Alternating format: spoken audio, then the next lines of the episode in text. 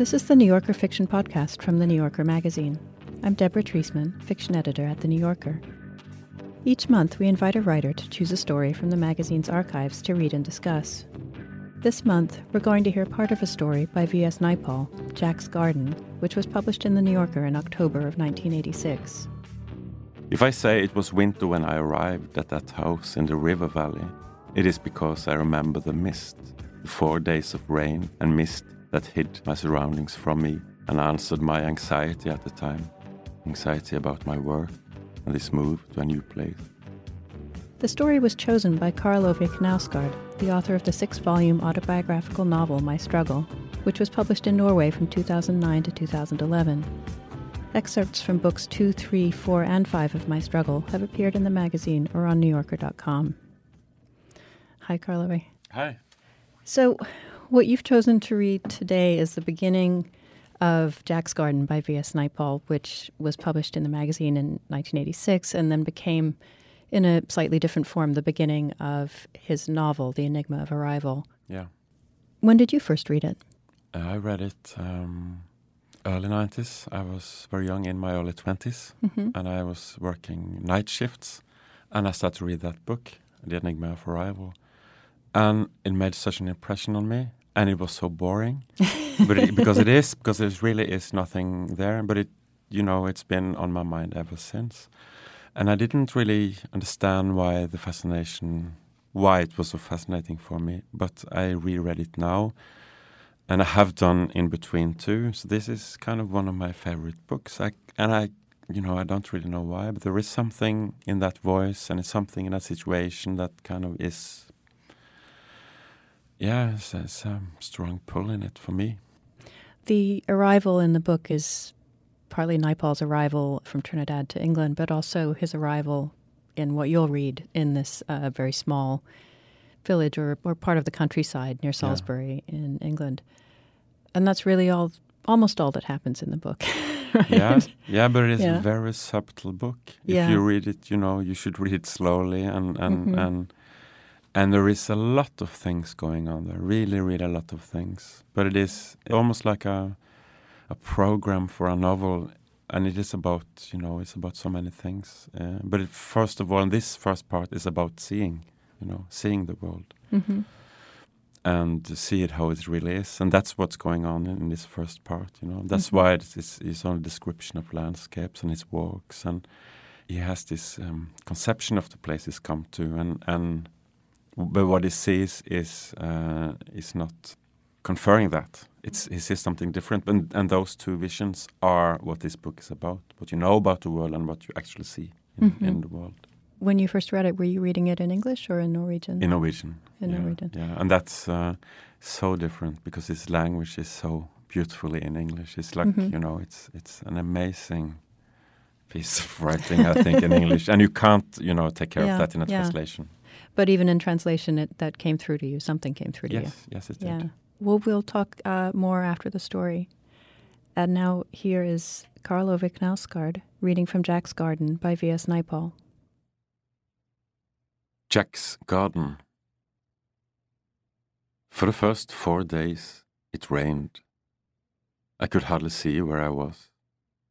Then it stopped raining, and beyond the lawn and outbuildings in front of my cottage, I saw fields with stripped trees on the boundaries of each field, and far away, depending on the light, glints of a little river, glints that sometimes appeared, oddly, to be above the level of the land. The river was called the Avon, not the one connected with Shakespeare.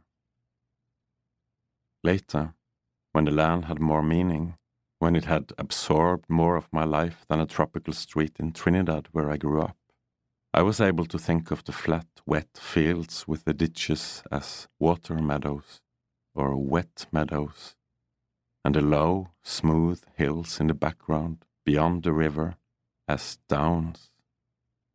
But just then, after the rain, all that I saw, though I had been living in England for twenty years, was flat fields and a narrow river. It was winter.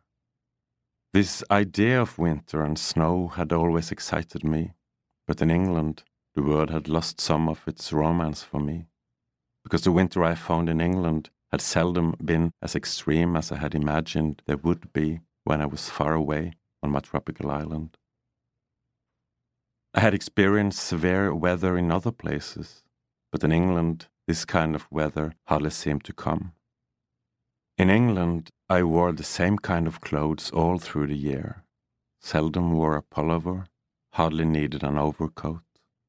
And though I knew that summers were sunny and in winter the trees went bare and brush like, as in the watercolors of Rowland Hilder, the year, so far as vegetation and even temperature went, was a blur to me. It was hard for me to distinguish one section or season from another. I didn't associate flowers or the foliage of trees with any particular month. And yet I liked to look. I noticed everything and could be moved by the beauty of trees and flowers on early sunny mornings and late light evenings. Winter was to me a time mainly of short days and of electric lights everywhere at working hours, also a time when snow was a possibility. If I say it was winter when I arrived at that house in the river valley, it is because I remember the mist, the four days of rain and mist that hid my surroundings from me and answered my anxiety at the time. Anxiety about my work and this move to a new place. It was winter too, because I was worried about the cost of heating. In the cottage, there was only electricity, more expensive than gas or oil, and the cottage was hard to heat. It was long and narrow, it was not far from the water meadows and the river, and the concrete floor was just a foot or so above the ground. And then, one afternoon, it began to snow. Snow dusted the lawn in front of my cottage, dusted the bare branches of the trees, outlined disregarded things, outlined the empty, owl looking buildings around the lawn, which I hadn't yet paid attention to or fully taken in, so that, piece by piece, while I considered the falling snow, a rough picture of my setting built up around me. Rabbits came out to play on the snow or to feed. A mother rabbit hunched with three or four of her young. They were a different, dirty color on the snow, this picture of the rabbits, or more particularly their new color, calls up or creates the other details of the winter's day. Late afternoon snowlight, strange, empty buildings around the lawn becoming white and distinct and more important, it also calls up the memory of the forest I thought I saw behind the whitening hedge against which the rabbits fed. The white lawn, the empty buildings around it, the hedge to one side of the lawn, a gap in the hedge, a path, the forest beyond. I saw a forest, but it wasn't a forest, really. It was only the old orchard at the back of the big house in whose grounds my cottage was. What I saw, I saw very clearly. But I didn't know what I was looking at. I had nothing to fit it into. I was still in a kind of limbo. There were certain things I knew, though. I knew the name of the town I had come to by train. It was Salisbury. And Salisbury was almost the first English town I had got to know, the first I had been given some idea of from a reproduction of the Constable painting of Salisbury Cathedral in my third standard reader. Far away on my tropical island before I was ten. A four color reproduction that I had thought the most beautiful picture I had ever seen. I knew that the house I had come to was in one of the river valleys near Salisbury. Except for the romance of the Constable reproduction, the knowledge I brought to my setting was linguistic. I knew that Avon originally meant only river, just as hound originally just meant a dog, any kind of dog. And of Walden-Shaw, the name of the village and of the manor in whose grounds I was. I knew that both its elements, Walden and Shaw, meant wood. One further reason, apart from the fairy tale feel of the snow and the rabbits, that I thought I saw a forest. I also knew that the house was near Stonehenge. I knew there was a walk that took one near the stone circle. I knew that somewhere high up on this walk there was a viewing point. And when the rain stopped and the mist lifted, after those first four days, I went out one afternoon looking for the walk and the view. There was no village to speak of. I was glad of that. I would have been nervous to meet people. After all my time in England, I still had that nervousness about being in a new place, the rawness of response. Still felt myself to be in the other man's country, felt my strangeness, my solitude. On every excursion into a new part of the country, what for others might have been an adventure was for me like a tearing at an old scab. A narrow public road ran beside the dark, yew screened grounds of the manor. Just beyond the road, with its wire fence and roadside scrub, the down sloped sharply upward. Stonehenge and the walk lay in that direction. There would be a lane or path leading off the public road. To find that lane or path, was I to turn left or right? There was no problem really. You came to a lane if you turned left, you came to another lane if you turned right. Those two lanes met at Jack's cottage, or the old farmyard where Jack's cottage was, in the valley over the hill. Two ways to the cottage, different ways. One was very old, and one was new. The old way was longer, flatter. It followed an old, wide, winding riverbed. It would have been used by carts in the old days. The new way meant for machines, was steeper, up the hill and then directly down again. You came to the old way if you turned left on the public road. This stretch of road was overhung by beeches. It ran on a ledge in the down just above the river, and then it dropped almost to the level of the river. A little settlement there, just a few houses, I noticed, a small old house of brick and flint with a fine portico, and on the river bank, very close to the water, a low, white walled, thatched cottage that was being done up. Here, in this settlement, you turned off onto the old way to Jack's cottage. A narrow asphalt lane led past half a dozen ordinary little houses, two or three of which carried their only fanciful touch the elaborate monogram of the owner or builder or designer with the date, which was surprisingly a date from the war, 1944. The asphalt gave out, the narrow lane became rocky, and then, entering a valley, became wide, with many flinty wheeled ruts separated by uneven strips of coarse, tufted grass. This valley felt old. To the left, a steep slope shut out a further view. This slope was bare, without trees or scrub. Below its smooth, thin covering of grass could be seen lines and stripes like wheels, suggesting many consecutive years of tilling a long time ago, suggesting also fortifications. The wide way twisted, the wide valley the ancient river course that the way occupied then runs straight and far, bounded in the distance by the beginning of a low down. Jack's cottage and the farmyard were at the end of that straight stretch, where the way turned. The other way to the cottage, the shorter, steeper, newer way, up from the main road and then down to the farmyard, was a rocky, uneven lane lined on the north side with a windbreak, young beech trees protected by taller pines. At the top of the slope, there was a modern metal walled barn. Just a little way down on the other side, there was a gap in the windbreak.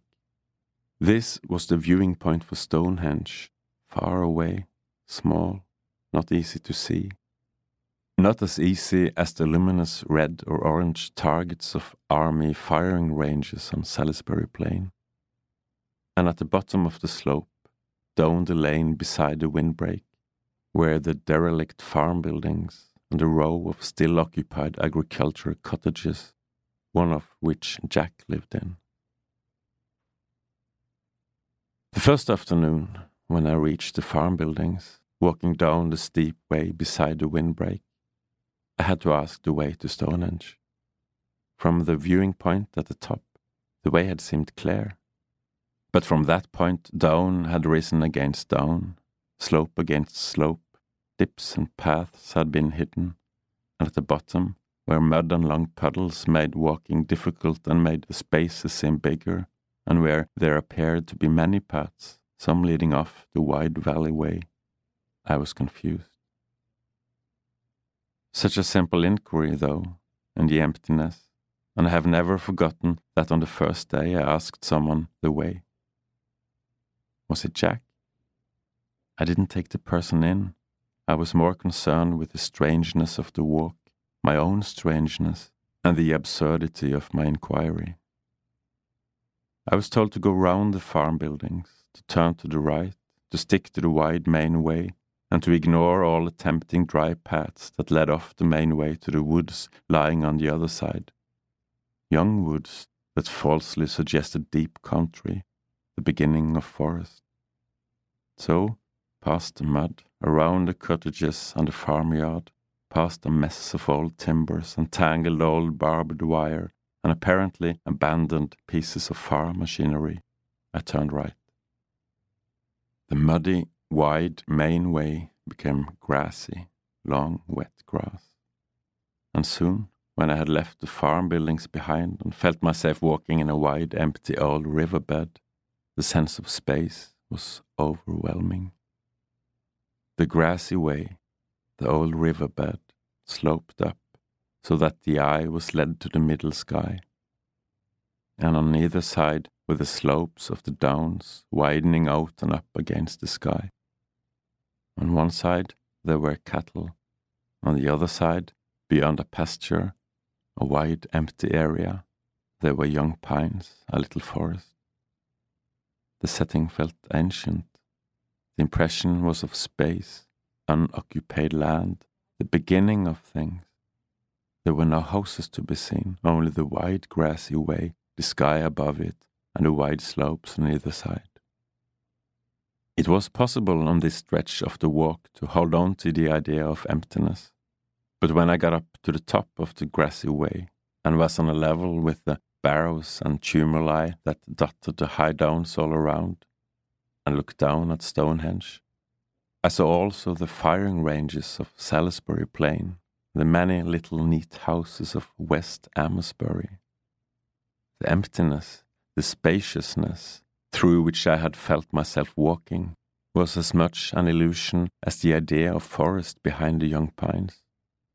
All around, and not far away, were roads and highways with bright colored trucks and cars like toys, the old and the new, and from a midway time or a different one, the farmyard with Jack's cottage at the bottom of the valley. Many of the farm buildings were no longer used the barns and pens, red brick walls, roofs of slate or of clay tiles around the muddy yard were in decay, and only occasionally in the pens were there cattle, sick cattle, enfeebled calves isolated from the herd, fallen tiles, holed roofs, rusted corrugated iron, bent metal, a pervading damp the colors rust and brown and black, with a glittering or dead green moss on the trampled, dung softened mud of the pen yard. The isolation of the animals in that setting, themselves like things about to be discarded, was terrible. Once there were cattle there that had suffered from some malformation. The breeding of these cattle had become so mechanical that the malformation appeared mechanical too. The mistakes of an industrial process. Curious additional lumps of flesh had grown at various places on the animals, as though these animals had been cast in a mold divided into two sections, and as though at the joining of the molds, the cattle material, the mixture out of which the cattle were being cast, had leaked and had hardened, matured into flesh, and then developed hair with the black and white Frisian pattern of the rest of the cattle. There, in the ruined, abandoned, mossy farmyard, fresh now only with their own dung, they had stood, burdened in this puzzling way, with this extra cattle material hanging down their middles like a bull's dewlaps, like heavy curtains, and waiting to be taken off to the slaughterhouse in the town. Away from the old farm buildings, and down the wide, flat way that I thought of as the old road to the farm and Jack's cottage, there were other remnants and ruins, relics of other efforts or lives. At the end of the wide way, to one side of it, in tall grass, were flat, shallow boxes, painted grey, set down in two rows. I was told later that there were or had been beehives. I was never told who had kept the bees. Abandoned now, unexplained, the grey boxes, which it was worth no one's while to take away, were a little mysterious in the unfenced openness.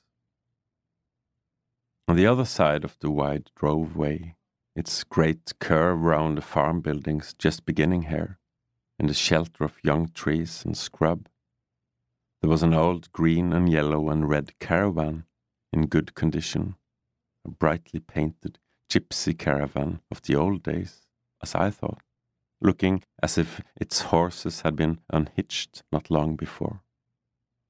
Another mystery, another carefully made thing abandoned, another piece of the past that no longer had a use but had not been thrown away, like the antiquated, cumbersome pieces of farm machinery scattered and rusting about the farm buildings. Midway down the straight, wide way, Far beyond the beehives and the caravan was an old hayrick with bales of hay stacked into a cottage shaped structure and covered with black plastic sheeting. The hay had grown old. Out of its blackness there were green sprouts. The hay that had been carefully cut one summer and baled and stored was decaying, turning to compost. The hay of the farm was now stored in a modern open shed, a prefabricated structure that carried the printed name of the maker just below the apex of the roof. The shed had been erected just beyond the mess of the old farmyard, as though space would always be available and nothing old need ever to be built over. The hay in this shed was new, with a sweet, warm smell and some of the bales were unstacked into golden, clean, warm smelling steps, which made me think of the story about spinning straw into gold, and of references in books with European settings to men sleeping on straw in barns. That had never been comprehensible to me in Trinidad, where grass was always freshly cut for cattle, always green, and never brown into hay. Now, in winter, at the bottom of this damp valley, high stacked golden hay bales, warm golden steps next to rutted black mud. Not far from the decaying rick were the remains of a true house, a house with walls that might have been of flint and concrete. A simple house, its walls seemingly without foundations, it was now quite exposed Ruined walls, roofless, around bare earth, no sign of a stone or concrete floor. How damp it felt! All around the plot, the boundary trees, sycamore or beech or oak, had grown tall, dwarfing the house. Once they would have been barely noticeable. The trees that, living on while the house had ceased to be, now kept the ground chill and mossy and black and in perpetual shadow. Perhaps the house had been no more than a shepherd's shelter, but that was only a guess. Shepherds' huts would have been smaller, and the trees around the plot didn't speak of a shepherd's hut, didn't speak of a man lodging there for only a few nights at a time. Sheep was no longer the main animals of the plain. I saw a sheep shearing only once. It was done by a big man, an Australian, I was told, and was done in one of the old buildings at the side of the cottage row in which Jack lived. I saw the shearing by accident. I had heard nothing about it. It just happened to be going on at the time on my afternoon walk. But the shearing had clearly been news for some. The farm people and people from elsewhere as well as gathered to watch. A display of strength and speed, the fleecy animal lifted and shorn, and sometimes cut at the same time, and then sent off, oddly naked, the ceremony was like something out of an old novel, perhaps by Hardy, or out of a Victorian country diary. And it was as though, then, the firing ranges of Salisbury Plain and the vapor trails of military aircraft in the sky and the army houses and the roaring highways didn't lie around us, as though in that little spot around the farm buildings and Jack's cottage time had stood still and for a little while things were as they had been. But the sheep shearing was from the past, like the old farm buildings, like the caravan that wasn't going to move again, like the barn where grain was no longer stored. For just as the modern prefabricated shed has replaced the old rotting hayrick, so, but far away, not a simple addition to the old farm buildings, the true barn was now at the top of the hill, beside the windbreak. It had galvanized tin walls. It would have been rat proof. There, machinery cost everything to go, and powerful trucks. Not nowadays the wagons that might have used the flat driveway to the old barn at the bottom of the valley, climbed up the rocky lane from the public road and pulled into the concrete yard of the barn and a metal spout from the barn poured the dusty grain into the deep trays of the trucks. The straw was golden, warm, the grain was golden, but the dust that fell all around on the concrete yard, the rocky lane, the pines and young beeches of the windbreak, the dust that fell after the grain had poured into the trays of the trucks was grey. At the side of the metal walled barn, and below the metal spout, there was a conical mound of dust that had been winnowed by some mechanical means from the bigger conical mounds of grain in the barn. This dust, the mound firm at the base, wonderfully soft at the top, was very fine and grey, without a speck of gold. New this barn, with all its mechanical contrivances. But just next to it, across an unpaved muddy lane, was another ruin, a wartime bunker, a mound planted over with sycamores for concealment, and with a metal ventilator sticking out oddly now amongst the trunks of the ground trees. The sycamores must have been planted at least twenty five years before but they had been planted close together, and they still looked young. Jack lived among ruins, among superseded things, but that way of looking came to me later, and has come to me with greater force now as I write this. It wasn't the idea that came to me when I first went out walking. That idea of ruin and dereliction, of out of placeness, was something I attached to myself, a man from another hemisphere, another background, coming to rest in middle life in a cottage of a half neglected estate. An estate full of reminders of its Edwardian past, with few connections with the present, an oddity among the estates and big houses of the valley and I a further oddity in its grounds. I felt unanchored and strange. Everything I saw in those early days, as I took my surroundings in. Everything I saw on my daily walk, beside the windbreak or along the wide grassy way, made the feeling more acute. I felt that my presence in that old valley was part of something like an upheaval, change in the course of the history of the country. Jack himself, however, I considered to be part of the view. I saw his life as genuine, rooted, fitting, man fitting the landscape. I saw him as a remnant of the past, the undoing of which my own presence portended.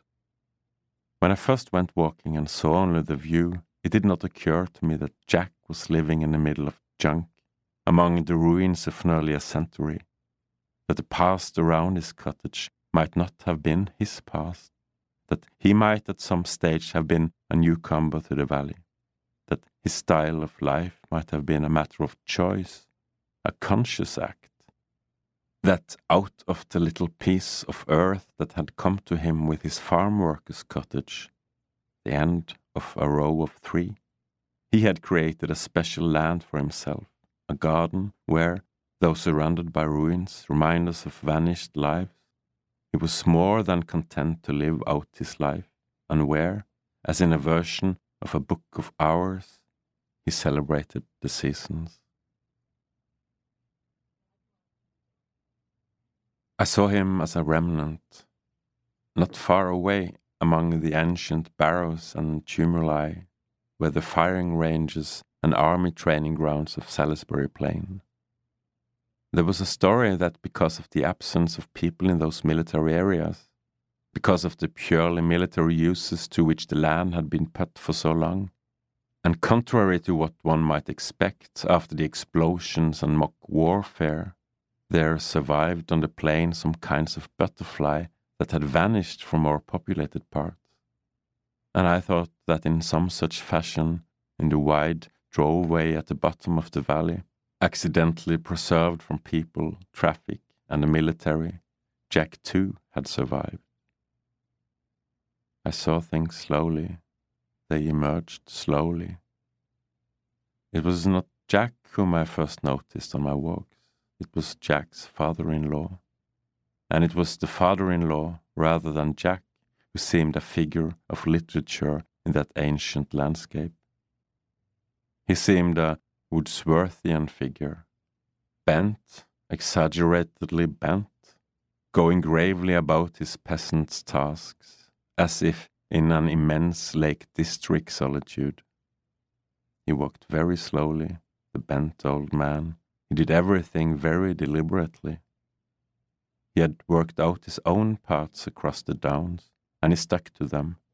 You could follow these paths, even across barbed wire fences, by the blue plastic sacks, originally containing fertilizer, that the old man had rolled around the barbed wire and then tied very tight with red nylon strings, working with a thoroughness that matched his pace and deliberateness to create these safe, padded places where he could cross below the barbed wire or climb over it. The old man first, then, and after him the garden. The garden in the midst of superseded things. It was Jack's garden that made me notice Jack. The people in the other cottages I never got to know, couldn't recognize, and I never knew when they moved in or moved out. But it took me some time to see the garden. So many weeks, so many walks between the whitish chalk and flint hills up to the level of the barrows to look down at Stonehenge. So many walks just looking for hares.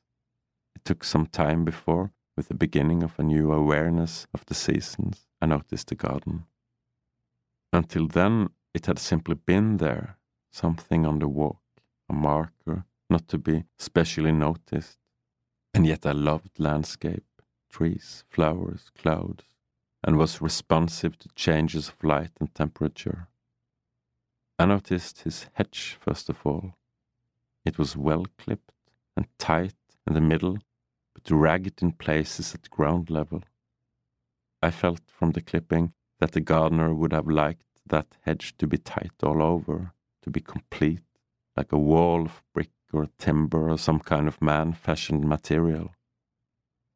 The hedge marked the boundary between Jack's fruit and flower garden and the droveway, which was very wide here. Bare ground around the cottages and the farm buildings, and nearly always soft or muddy. In winter, the long puddles reflected the sky between stretches of black, tractor marked mud. For a few days in summer, that black mud dried out, turned hard and white and dusty. So for a few days in the summer, the hedge that ran the length of Jack's garden was white with chalk dust for a foot or so above the ground. In winter, it was spattered with mud, drying out white or grey. The hedge hid nothing. As you came down the hill with the windbreak, you could see it all. The old rust and black farm buildings in the background, the grey plastered cottages in front of them, the grounds or gardens in front of the cottages, the emptiness or no man's land in front of the cottage ground or gardens. And besides Jack's garden, Jack's hedge, a little wall of mud spattered green abrupt in the openness of the droveway, like a vestige, a memory of another kind of house and garden and street, a token of something complete, something ideal. Technically, the gardens were at the front of the cottages. In fact, by long use, the back of the cottages had become the front, and the front gardens had really become back gardens. But Jack with the same instinct that made him grow and carefully clip, and so abruptly end, that hedge beside the driveway treated his garden like a front garden. A paved path with a border of some sort ran from his front door all the way down the middle of his garden. This should have led to a gate, a pavement, a street.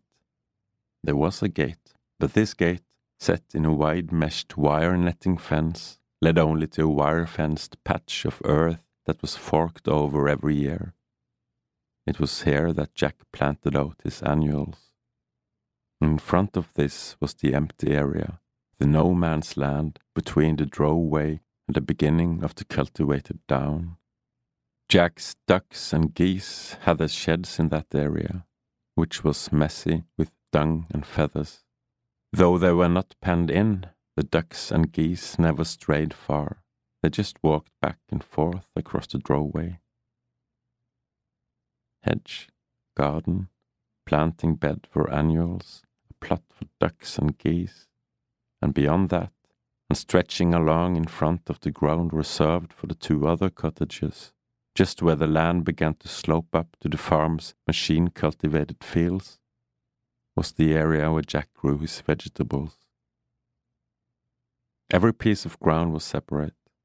Jack didn't see his setting as a whole, but he saw its component parts very clearly, and everything he tended answered the special idea he had of that thing. The hedge was regularly clipped, the garden was beautiful and clean and full of changing color, and the goose plot was dirty with roughly built sheds and enamel basins and bowls and discarded earthenware sinks. Like a medieval village in miniature, all the various pieces of the garden Jack had established around the old farm buildings. This was Jack's style, and it was this that suggested to me, falsely as I got to know soon enough, the remnant of an old peasantry surviving here like the butterflies among the explosion of Salisbury Plain. So much of this I saw with the literary eye, or with the aid of literature. I heard on the radio one morning that in the days of the Roman Empire, geese could be walked to market all the way from the province of Gaul to Rome. After this, the high headed dung dropping geese that strutted across the muddy, rutted way at the bottom of the valley and could be quite aggressive at times. Jack's geese developed a kind of historical life for me, something that went beyond the ideas of medieval peasantry, old English country ways, and the drawings of geese in children's books. And when, one year, longing for Shakespeare, longing to be put in touch with the early language, I returned to King Lear for the first time in more than twenty years and read, in Kent's railing speech, Goose, if I had you upon Sarum plain, I'd drive ye cackling home to Camelot. The words were quite clear to me. Sarum plain, Salisbury plain, Camelot, Winchester, just twenty miles away. And I felt that with the help of Jack's geese, creatures with perhaps an antiquity in the Droway lands which Jack would not have guessed, I had arrived at an understanding of something in King Lear that, according to the editor of the text I read, commentators had found obscure. The solitude of the walk, the emptiness of that stretch of the downs, enabled me to surrender to my way of looking, to indulge my linguistic or historical fantasies, and enabled me at the same time to shed the nerves of being a stranger in England. Daily I walked in the wide grassy way that led to Stonehenge. Perhaps in the old days, a processional way. Daily I climbed up from the bottom of the valley to the crest of the way and the view. The stone circles directly ahead, down below, but still far away, grey against green, and sometimes lit up by the sun. Going up the grassy way, and though willing to admit that the true processional path might have been elsewhere, I never ceased to imagine myself a man of those bygone times, climbing up to have this confirmation that all was well with the world. On the hill with ancient barrows, larks spread and behaved like the larks of poetry. And drowned in yonder living blue, the lark becomes a sightless song it was true. The birds rose and rose in almost vertical flight. I suppose I had heard larks before, but these were the first larks I noticed, the first I watched and listened to. They were another lucky find of my solitude, another unexpected gift. And that became my mood. When I grew to see the wild roses and hawthorn on my walk, I didn't see the windbreak they grew beside as a sign of the big landowners who had left their mark on the solitude, had preserved it, had planted the woods in certain places. I didn't think of the landowners. My mood was purer. I thought of these single petaled roses and sweet smelling blossoms at the side of the road as wild and natural growths. One autumn day, the days shortening, filling me with thoughts of winter pleasures, fires, and evening lights and books. I felt something like a craving to read of winter in Sir Gawain and the Green Knight, a poem I had read more than twenty years before at Oxford as part of the Middle English course. The hips and a horse beside the windbreak, the red berries of this dead but warm time of year, made me want to read again about the winter journey in that old poem. And I read the poem on the bus back from Salisbury, where I had gone to buy it. So in tune with the landscape had I become, in that solitude, for the first time in England. Of literature and antiquity and the landscape, Jack and his garden and his geese and his cottage and his father in law seemed emanations. It was his father in law I noticed first. And it was his father in law I met first. I met him quite early on, while I was still exploring, and before I had settled on a regular daily route. He was fantastically, absurdly bent, as though his back had been created for the carrying of loads. A strange croaking came out of him when he spoke to me. It was amazing that, speaking like that, he should attempt speech with a stranger. But more amazing were his eyes, the eyes of this bent man. They were bright and alive and mischievous. In his cadaverous face, of a curious grey colour, a swarthiness that made me think of gypsy origins. with a bristle, almost a down of white on cheek and chin. These eyes were a wonder and a reassurance that in spite of the accident that had permanently damaged his spine, the personality of the man remained sound. He croaked, Dogs, dogs. That was what the croaking sounded like. He stopped, raised his head like a turtle. He croaked, he raised a finger of authority. He seemed to say, Dogs? Dogs? And it needed only an echoing word from me, dogs, for him to subside, be again a bent old man minding his own business. His eyes dimmed, his head sank down. Dogs, he muttered, the word choking in his throat. Worry pheasants. Beside the lane, and in the shelter of trees, were hedge high cages with pheasants. It was new to me to see that these apparently wild creatures were in fact reared, a little like backyard chickens. He subsided, the brightness in his eyes went out, and I never heard him speak again. Our paths never really crossed. I saw him occasionally in the distance. Once I saw him actually with a load of wood on his bent back. Wordsworthian the subject of a poem Wordsworth might have called The Fuel Gatherer. He walked very slowly, yet in that slowness, that deliberation, there was conviction. He had set himself a task he certainly intended to finish.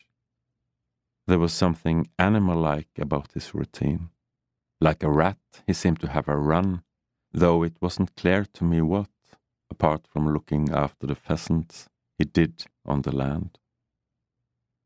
The droveway, the way at the foot of the ancient river valley, was very wide. When I first went walking, it was unfenced. In my first year, or the second, the wide way was narrowed. Barbed wire fence was put up. It ran down the middle of the way, where the way was long and straight and the sturdy green fence posts, the thicker ones stoutly buttressed, and the taut lines of barbed wire made me feel that although the life of the valley was just beginning for me, I was also at the end of the thing I had come upon. How sad it was to lose that sense of width and space. It cost me pain. But already I had grown to live with the idea that things changed, Already I lived with the idea of decay. I had always lived with this idea.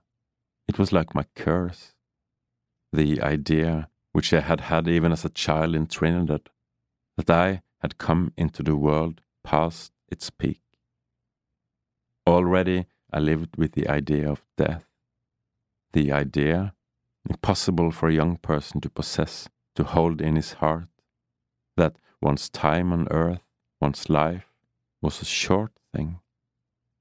These ideas of a world in decay, a world subject to constant change, and of the shortness of human life made many things bearable.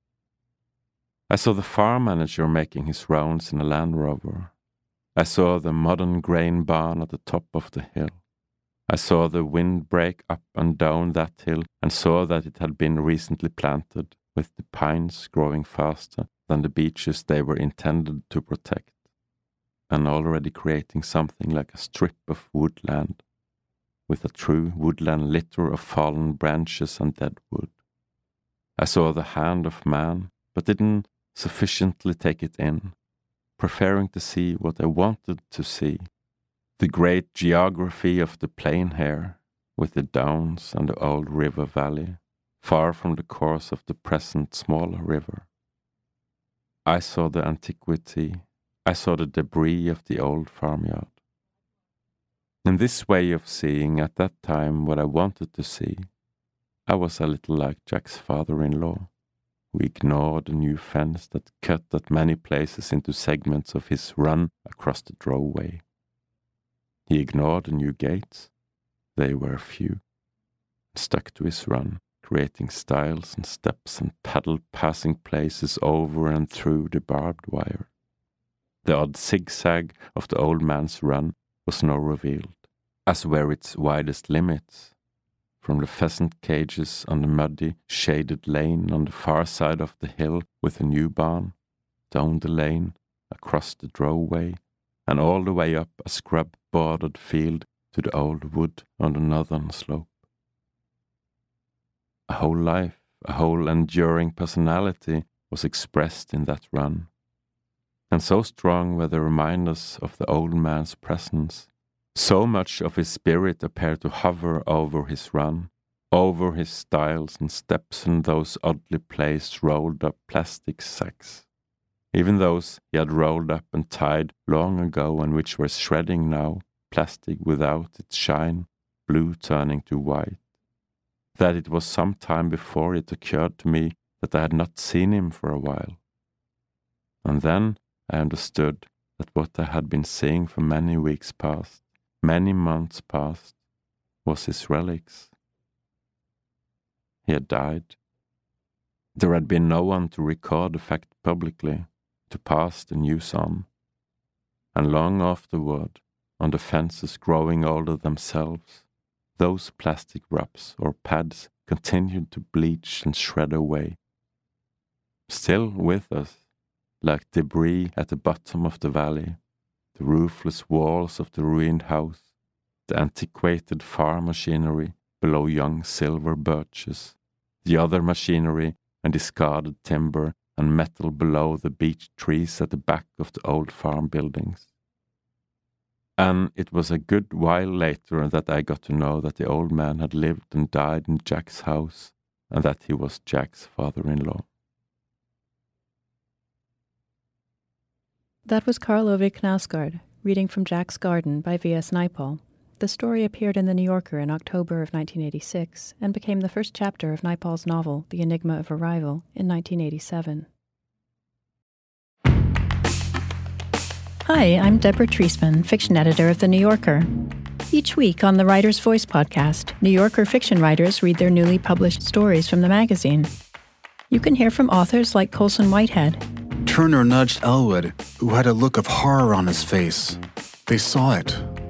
Griff wasn't going down. He was going to go for it, no matter what happened after. Or Joy Williams. Her father was silent. Slowly, he passed his hand over his hair. This usually meant that he was traveling to a place immune to her presence, a place that indeed contradicted her presence. She might as well go to lunch. Listen to news stories or dive into our archive of great fiction. You can find the work of your favorite fiction writers and discover new ones. Listen and follow The Writer's Voice wherever you get your podcasts.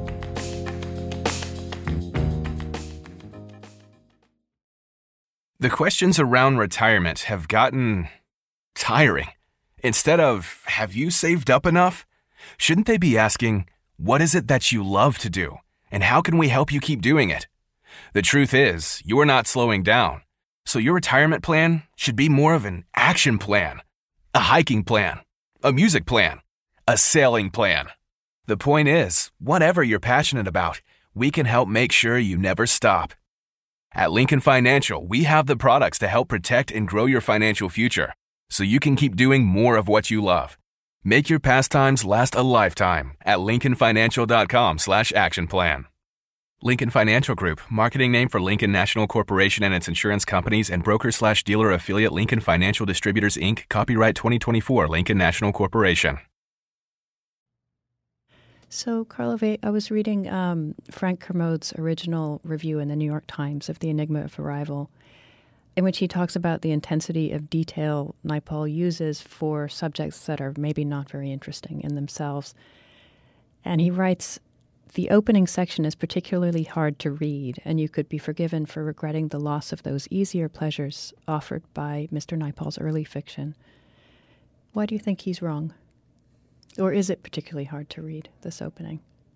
It is, but it's meant to be because it's it's um, it's reflecting, you know, how it is to come to a place where you don't understand what's going on. You see no connections. You see it visually, you know, And that's what this book is about. And the thing is that he's only describing what he sees. You don't know nothing about him, the, the person who sees. You know nothing about his state of mind, but you could guess there is a certain depression or something pressing him down. Um, but you don't know, so that's a mystery. Who is talking here, you know? Mm-hmm. And it's a mystery what, what he can see. And all these things are evolving very, very slowly from this. You know, I can't see anything, it's just raining. And then I see a little bit and a little bit. And it kind of goes deeper and deeper into the act of seeing and brilliantly turns it around. So then you can start the book again because it ends with the motivation for writing it. And then you know all about him and you know all about the reasons for him writing this and you know all about what it is about. I mean, it is boring, but you have to earn, you know, your right to Mm-hmm. to read it and to, to penetrate into into that book. It's a difficulty that's rewarding, that rewards yeah, you. and you, and you, and you, you, why should we be entertained? I mean, it's a depressing man moving into a depressing countryside in England. It's Yeah. not an entertaining thing. yeah. It's a deeply existential thing in a very original way. Very, Yeah. very original. Well, you talk about him seeing in those first four days where he can't see anything, and then slowly he makes things out. I find this idea that he can't see anything until it snows sort of fascinating Yeah. because Yeah. everything's buried in whiteness, and suddenly he can see it. That's a wonderful What, do you make of that? It's so it's so odd. You would think this would be the moment where he can't see anything because it's all under snow. No, but I think if you you know it's snowy landscape, it, it, it is it is like that. It has another depth to it and, and another angles, and so it, it's different. But there are two arrivals in this book. Mhm. And the first is this one, and then in the next chapter he goes back to the first arrival to England, where he comes from Trinidad. Twenty years earlier. Yes, Yeah. and he wants to be a writer. It's very interesting because then he um, he tells us about what he sees, and he's looking for material, you know, for his writing, and he's very young, and and and he's in these fantastic surroundings. I mean, there is a there is a place where people from all over the world in 1950 are gathered in in London, mm-hmm. you know, just after the war. And he's not interested in them, and he doesn't see them, and he doesn't see what he has, and who, and he doesn't see himself, and he kind of denies everything and pick out things he has seen in other writings, you know.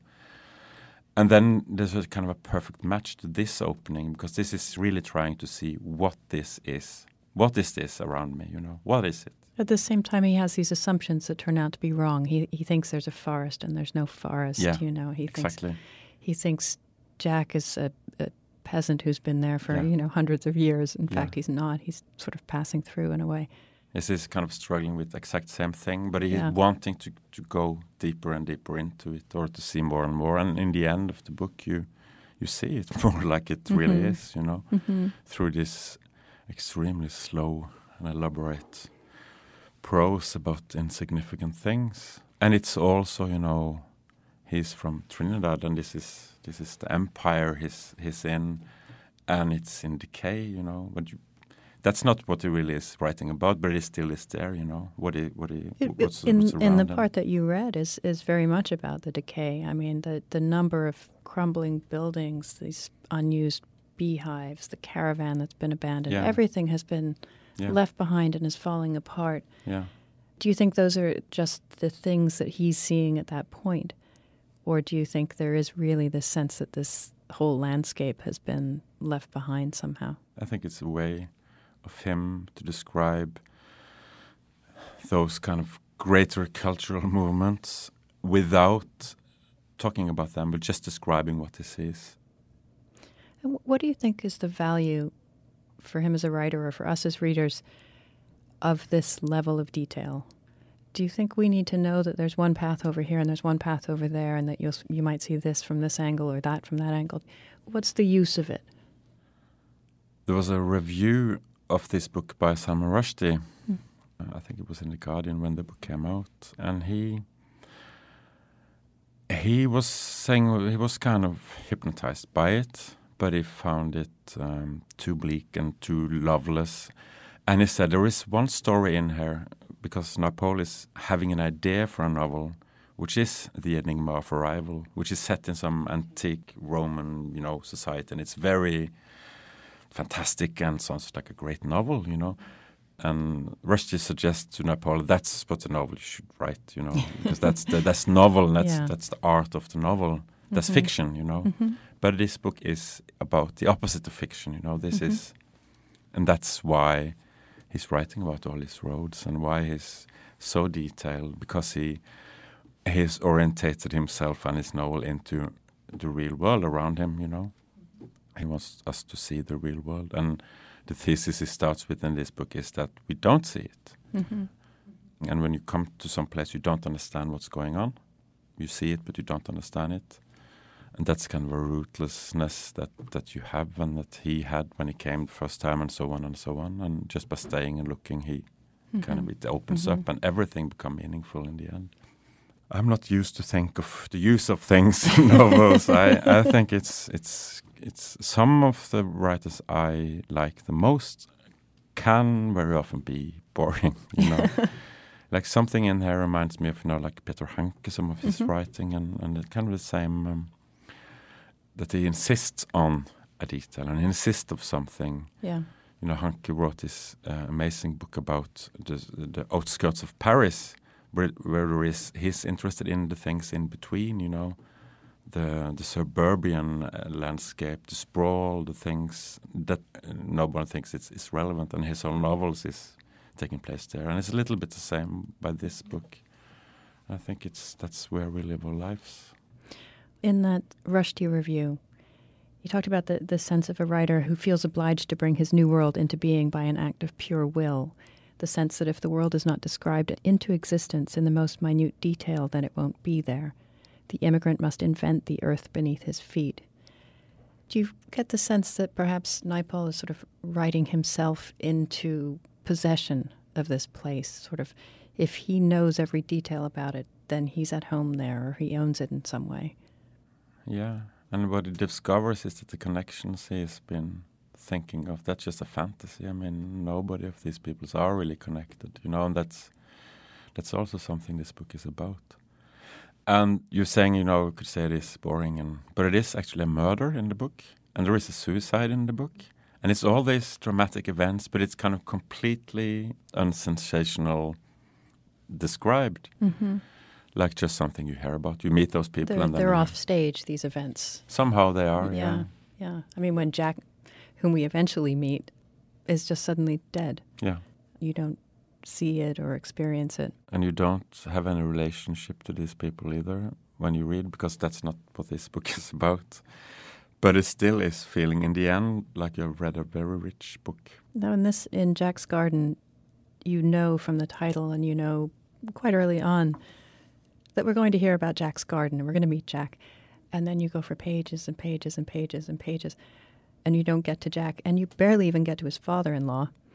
It feels willful, you know, maybe a way of generating suspense or sort of dangling this thing in front of us so we'll keep going because, well, we haven't got to Jack's Garden yet. So.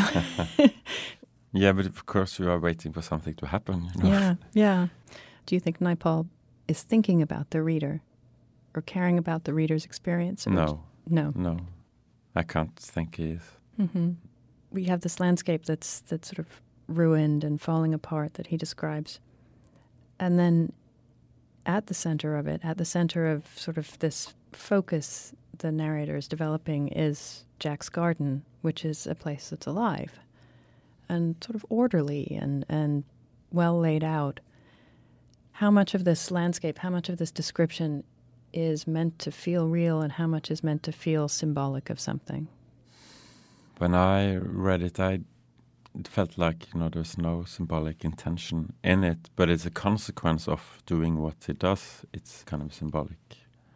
There is an element to it all of the time. There is connection between Trinidad and England, because you know immigrants. So there is an element of it, of course, but it keeps it out of, and that's almost the point of it. It keeps it out of the writing because all of those that way of thinking is the things that obscure what we see, you know, because we think this means this and this means that and so on. And I think he wants to get that away from the text somehow.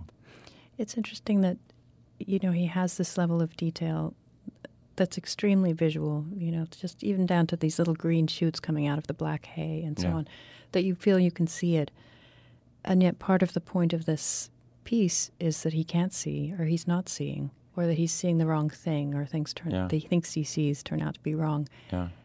And that sits sort of uneasily next to these very specific descriptions that are almost like photographs. Yeah. That's the enigma, you know. yeah, but it is. Yeah, yeah, yeah. He sees it, and that's what was says that in the beginning of I see everything clearly, but I don't know what it means, you know. There's one line in the, the part that you read where he says these these ideas of a world in decay, a world subject to constant change, and of the shortness of human life made many things bearable. What do you think he means by that? What would knowing that human life is short make bearable? I, found that perfectly logical when I read Mhm. it. Mm-hmm. There is a lot of death in the book, and it is a lot of decay in the book. And I think the book is a way of dealing with it, and it almost turns it into something not ugly, not bad, but kind of a part of what it is to be human, almost.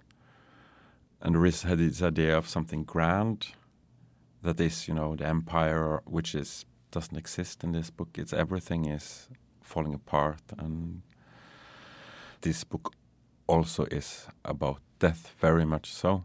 So it's kind of almost seen through person who is, I think, filled of sorrow, and it in the end of the book you can see that more clearly. But it is like it's it's almost like a hopeless man, and he's coming to this place. He doesn't know anyone, and he he he, starts to write this book and what he sees, and there is really nothing. We don't know that. There's nothing. It doesn't go inwards. It only goes outwards and, and describe what he sees. But you could feel it, you know. So it is a way of comfort in this. And the notion of that you are part of this is a good notion, you know. It's a part of this landscape. You're part of this change. You're part of A part of continuity. Yes, and and people die, and you will die.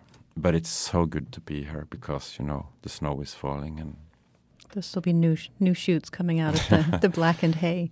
yeah, There's also um, he invests this landscape with literary continuity. Yeah. You know, where he has to go and, and find uh, Gawain and read this, you know, very old poem again yeah, and think about it relative to what he's actually seeing out of out of the bus window, or and there's maybe a comfort in that. yeah. And I feel very you know connected to that. I know that feeling very well. I'm not sure if the same feeling, but that feeling that's also something I'm looking for in literature, you know, and and to give um, not only your life but your landscape a kind of a depth and a continuity and and um, meaning. I think.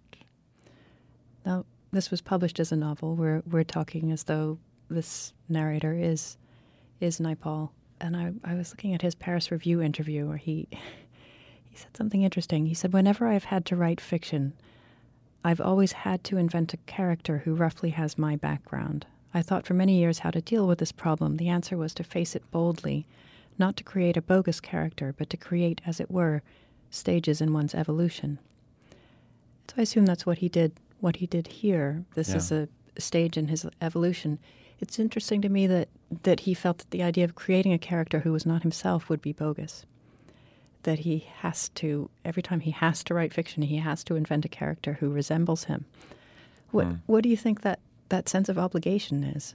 You, as someone who has written at great length about a character who who greatly resembles you.